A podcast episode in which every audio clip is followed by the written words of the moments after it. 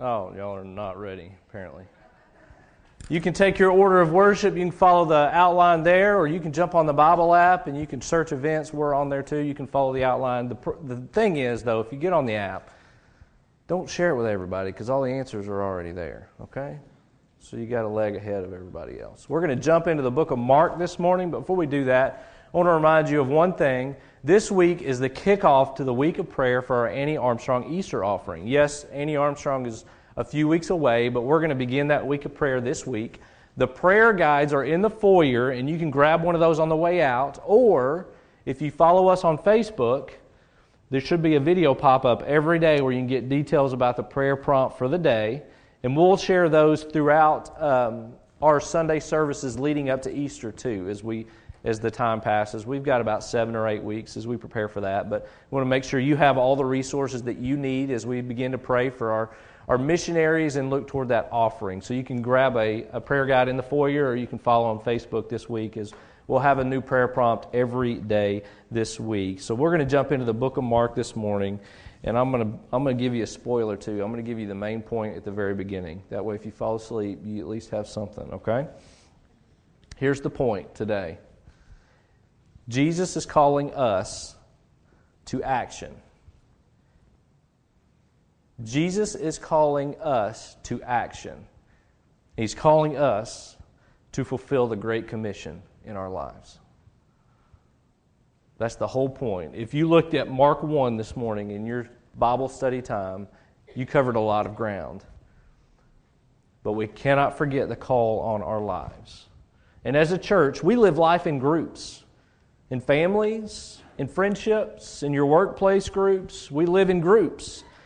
And being a member of Barren Cross, it's all about groups. We call our morning Bible study groups life groups for a reason. That's where we share life, that's where we encourage each other, that's where we dig deeper into what it means to be a follower of Jesus. But there's also a next step along the journey that we need to discuss at some point in the future. But for now, what you need to know is you need to invest in group life at Barren Cross. That's where growth happens. That's where friendships happen. That's where life happens. So, as we study the book of Mark together, the next 10, 12, 13 weeks, in order to get the full picture of what we're studying, a deeper understanding of the text, it's important to go to Bible study. Go to morning Bible study, and you'll get that. If you're a, a children or youth teacher, well, youth are walking with us, but you're in the children's ministry, or you're in an, another Bible study group that's studying something different, make sure you read along in the book of Mark with us to stay up to date. And I'll try to fill in the gaps along the way as we go. But the worship service, the only thing we're doing here is bridging the gap. We're bridging the gap between the text in Scripture and your life. That's all the Sunday sermon is. It's not, it is not the sustenance you need to live day to day, live a day to day Christian life. And I've shared this with you before. It is not the meat and potatoes that you need for nourishment. That's where you get that in Bible study. So my challenge for you is to grab a study guide and join a group. Now I'm gonna I'm gonna share you, with you my personal preference. Uh, Explore the Bible stuff is incredible, and most of you have personal study guides. My favorite is the Daily Discipleship Guide. Uh, James, your class uses these guides, and this great guide as you prepare the text for the day, and then it gives you a a study, a paragraph study for each day following your Sunday lesson. So it's a great study guide to use. Uh, if you don't, if you're not in one of those groups, or you need a Bible study book or a devotion book, James will hook you up with one of these. These are great. These are great guides. I use these every day as I'm preparing uh, to teach and lead. So these study guides are great. I encourage everyone to grab one of those as they prepare to walk through Mark with us together. Uh, as you learned this morning, the book of Mark is all about action. This gospel spurs us to action, causing us to take the truth we hold in our hearts and demonstrate it with our hands. For many today, Christianity is about morality, knowledge, or social connections. But for the first century Christians, it was first about identity with Jesus, following after him and doing what he did and obeying his commands. So, this spring, as we walk through this powerful book together, I'm going to challenge you. You may just find yourself asking a few questions, asking the question, what does it really mean to be a follower of Jesus? And we're going to answer that. When Jesus calls out, Come, follow me, through the next 10, 12 weeks, we're going to discover what does that really mean in our personal lives. A few facts to remember about the Gospel of Mark as we get going. The Gospel moves quickly, it hits hard. It's the shortest of the four Gospel accounts if you look in the New Testament. Mark, in almost a rapid fire format, shares specific events from the life of Jesus. And his purpose is to prove to a Roman audience that he is indeed the Christ, the Son of God. Mark colors the portrait of the suffering servant that we see painted by the Old Testament prophet Isaiah. So today, I want to answer a question, okay? We're going to answer one question. What does it take to build a great movement? Now, this question was asked by Daniel Akin in the commentary, the Christ centered exposition of Mark. And he asked this question. And we find the answer in Mark chapter 1. What does it take to build a great movement? And I know some of you sitting in your chairs today would absolutely agree with me with the fact that there, a movement needs to take place in our society. We have to shift back to Jesus because we're in trouble. Well, how does that movement begin? And what is our role to play in that movement? I want to answer those questions. And there are three essentials to building a great movement. Okay, I'm going to give you the answer right here. Again, if you fall asleep, you'll have something on your page that you can take home. Three essentials to building a great movement. Number one, a compelling vision. A compelling vision. Essential number two, good people. You need good people to build a great movement. And number three, you need a great leader. You need a great leader to build an incredible movement. This is how God builds his kingdom. We see these details flesh out in Mark chapter 1. In order to be successful, any group, any group must proclaim the right message, find the right people, and follow the right master. So today I want to discuss the success of our church and the people who claim to be committed to the mission of Jesus. As we dive here into Mark 1, let's draw a few conclusions about our own situation as we observe these essentials to building a great movement. Let's pray, and then we're going to read Mark chapter 1, just five verses, 15 through 20. Mark chapter 1. Heavenly Father, Lord, I pray that as we open your word right now, that you would speak to our hearts.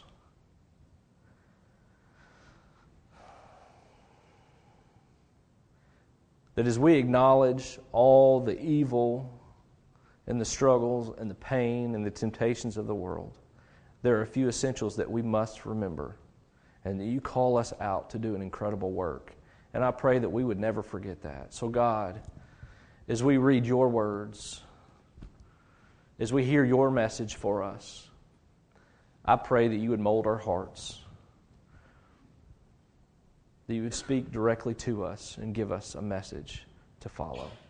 In your Son's name we pray.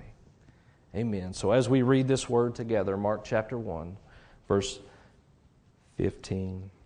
Passing alongside the sea, well, I'm going to back up. That's 16. Jesus begins his ministry, and we see the interaction about John the Baptist. And then Jesus says this The time is fulfilled the kingdom of God is at hand. Repent and believe in the gospel. We've heard that before. Verse 16 Passing alongside the Sea of Galilee, he saw Simon and Andrew, the brother of Simon, casting a net into the sea, for they were fishermen. Okay. And then Jesus said to them, Follow me, and I will make you become fishers of men. And immediately they left their nets and followed him. And going on a little further, he saw James, the son of Zebedee, and John, his brother, who were in their boat mending their nets. And they imme- immediately he called them, and they left their father Zebedee in the boat with the hired servants and followed him. Here we see Jesus. He's next he's at the sea. What's the name of the sea? the Sea of Galilee. This Sea of Galilee is a beautiful freshwater lake that's fed by the waters of the upper Jordan. This sea is 700 feet below sea level, 14 miles long, 6 miles wide. The Jewish historian Josephus recorded that up to 330 fishing boats sailed that lake. It was a place populated with workers. Around here, much of Jesus' ministry takes place as we continue reading the Gospels.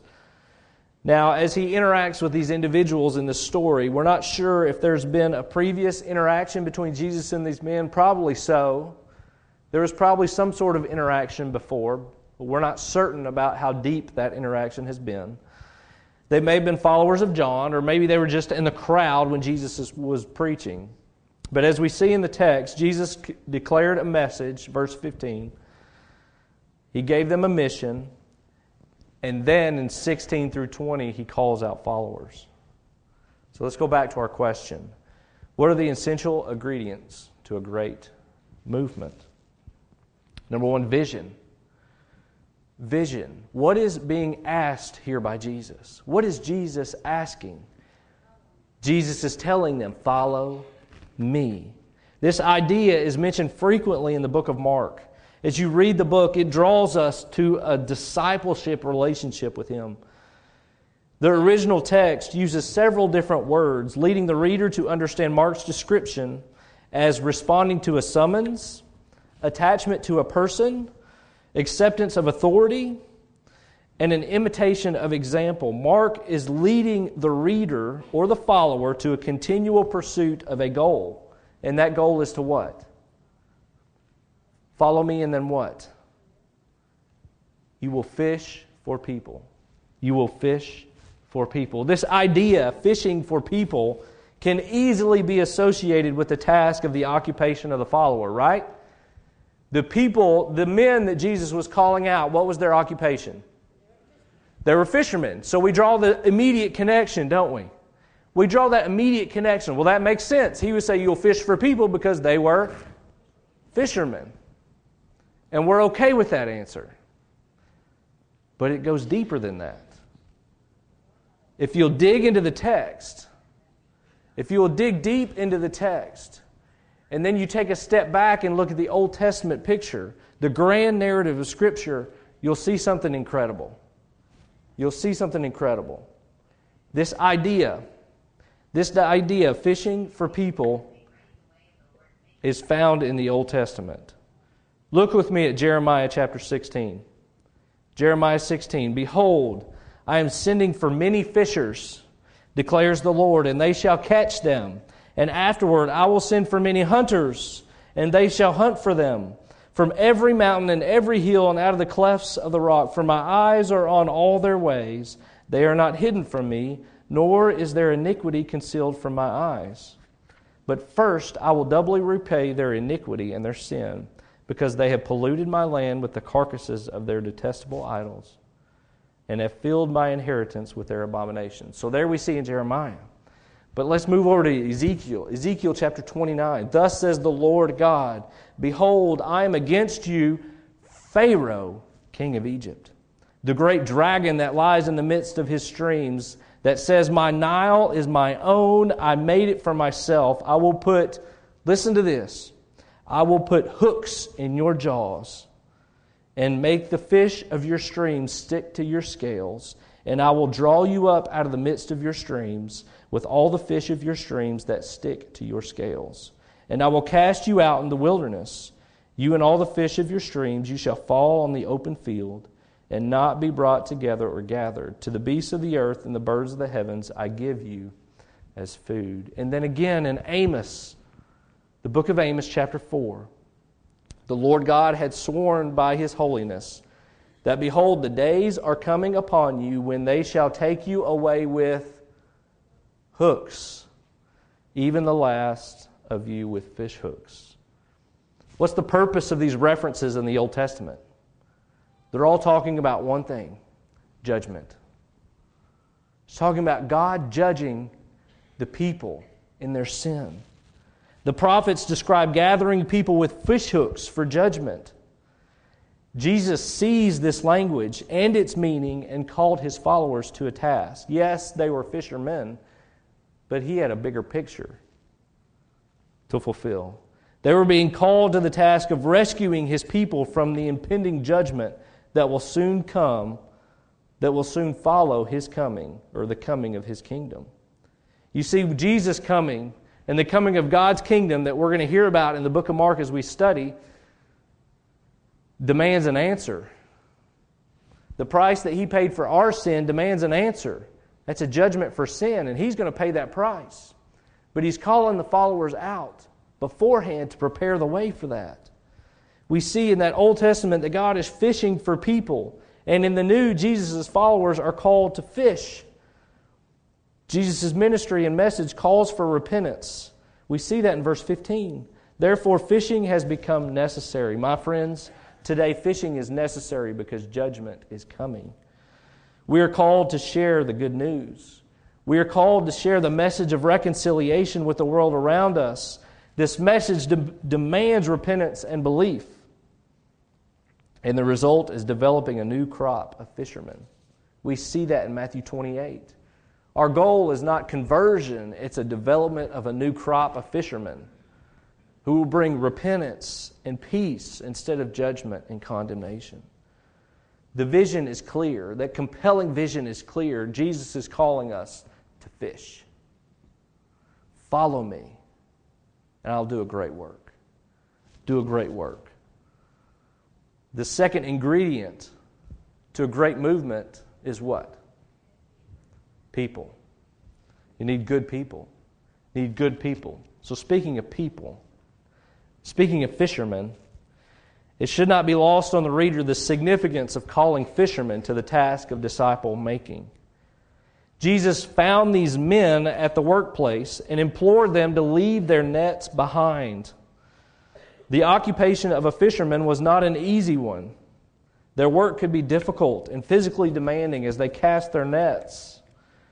We see all through Scripture these references. They hauled in their catch and they sorted their fish. They washed and they mended their nets.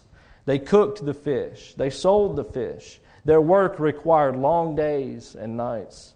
They had to balance the times of lean and times of plenty while fighting the wind and the waves of everyday life. Does that sound familiar?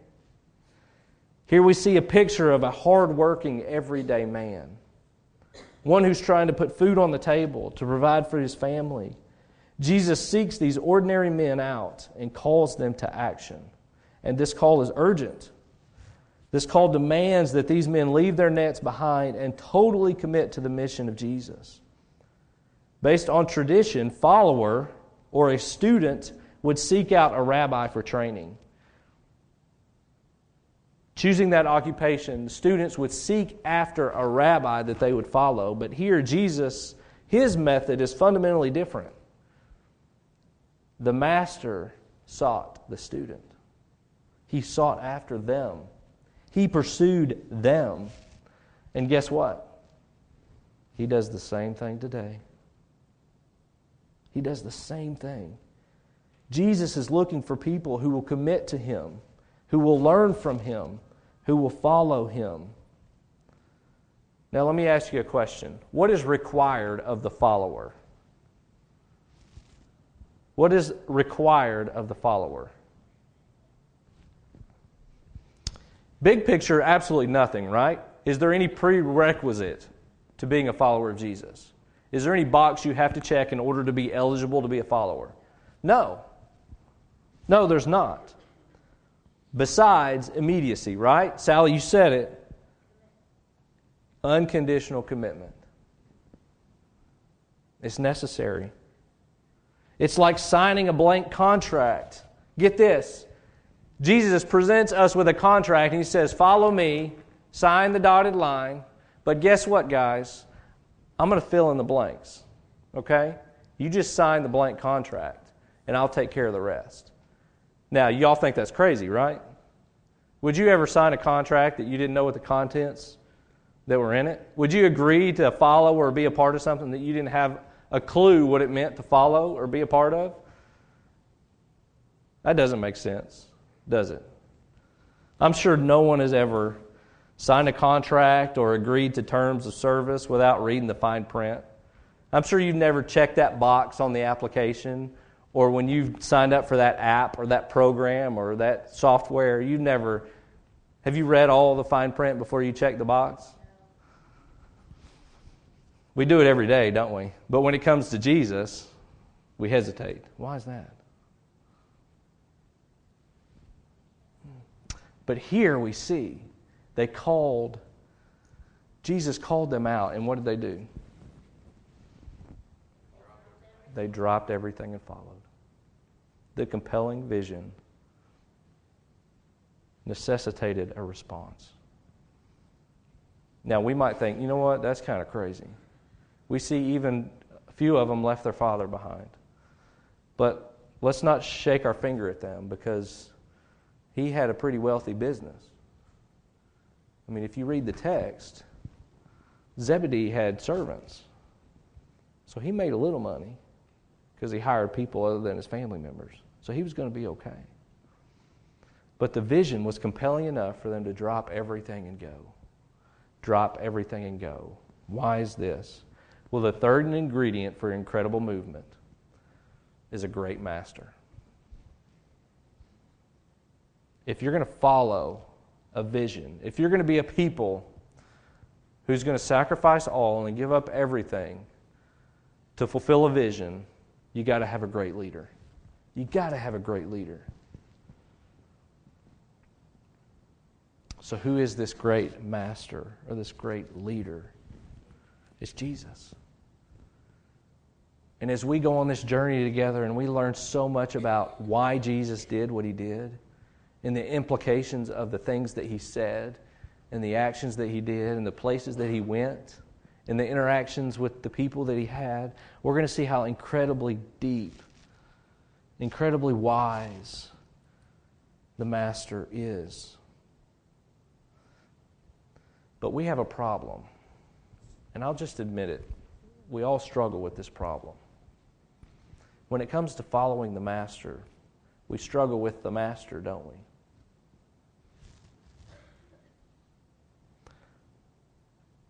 Let me put it this way. Sometimes we follow the wrong master, don't we?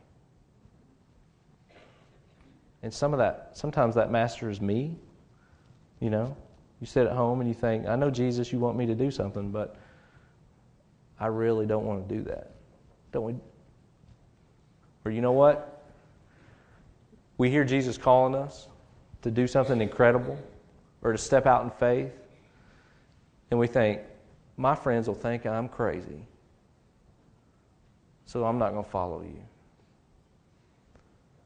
We struggle because we end up following the wrong master so much in our lives. It's one of the questions we have to ask ourselves what master are you following? And the key is determining to follow the right master and resolving to follow only him makes all the difference in your world. It makes all the difference. When you choose every day to follow the Master and not allow your life to be dictated by that of the world or other people, it makes all the difference in your life. All the difference in the life of those around you. So let's answer that question real quick. Based on the study that you did this morning, who is the Master? We see that. And then we look in Mark chapter 1. Just in chapter 1, we see that Jesus, verse 1, he's called the Christ, the Son of God. Verse 3, he's called the Lord. Verse 7, the mighty one, the worthy one. Verse 8, the one who is the one who baptizes with the Holy Spirit, different than anyone else who's ever baptized. Verse 10, the Spirit announced one. He fulfilled prophecy. Verse 11, the beloved Son, the one who pleases God. Incredible. In verse 15, the one who brings the kingdom of God. We're going to see that contrast all throughout this study about how ushering in God's kingdom meant one thing to God's people, when in reality, Jesus was doing something else. And they just didn't get it. Mark here begins to paint a picture of Jesus in chapter 1 through his connection to John the Baptist, his baptism, the temptation in the wilderness. Guys, there's so much in chapter 1. You just want to spend a month just studying that one chapter. Calling of his disciples, and then we see as we continue in chapter 1 the initiation of his ministry. What all does Jesus do? We'll see this, this picture continue to develop fully as we continue this study. So I'd encourage you to stay tuned, to lock in, to read the Word and study it with your life groups. Fully invest in the kingdom of God during this spring, and I promise you, you'll never regret it. If you're not connected to a Bible study group, get connected. This is the perfect time as we're jumping into a new study. Perfect time to join a group and to study together. You don't know, you have questions about that, ask me. We'll connect you to, to a group because it's an incredible time to study the life of Jesus. Come back tonight and be a part of that study as we take the next step together and we look at that forgotten Jesus that we so easily miss. Stay tuned and keep reading. Guys, that's why we come here. That's why we gather every week to dig deeper and to learn more and to grow closer to Jesus. What does it take to build a great movement? Three essentials it takes vision, there's a call to discipleship. So, the question I have for you is Have you answered the call? Just like Jesus did with those fishermen, He's calling you. Not just to salvation, but to a great work, to participate in the incredible ministry of reconciliation. He's calling you to follow Him, He's calling you to a discipleship relationship. Essential two is people. And we read the text and we see who the people were. But my question is who are the people now? That's me, and that's you. So, are you ready? Are you ready to answer the call and follow Jesus? But we have to remember who are we following? The King of Kings and the Lord of Lords. So that's a daily commitment. That's a daily commitment that, you know what, today I'm going to follow you, Jesus, and I'm going to do it now. I'm going to forsake everything else and I'm going to trust and follow you. It's urgent, it's immediate, it's a blank contract, but it's worth it. We're going to go on an incredible journey together the next few months as we study the life of Jesus together. I encourage you to take part in that. Dig in deep as we see what it really means to be a follower of Him. Let's pray.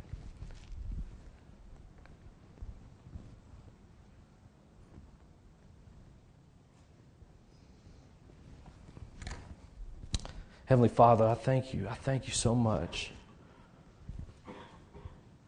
for the words of Mark and the incredible content that we've looked at this morning, just in that first chapter. And as we see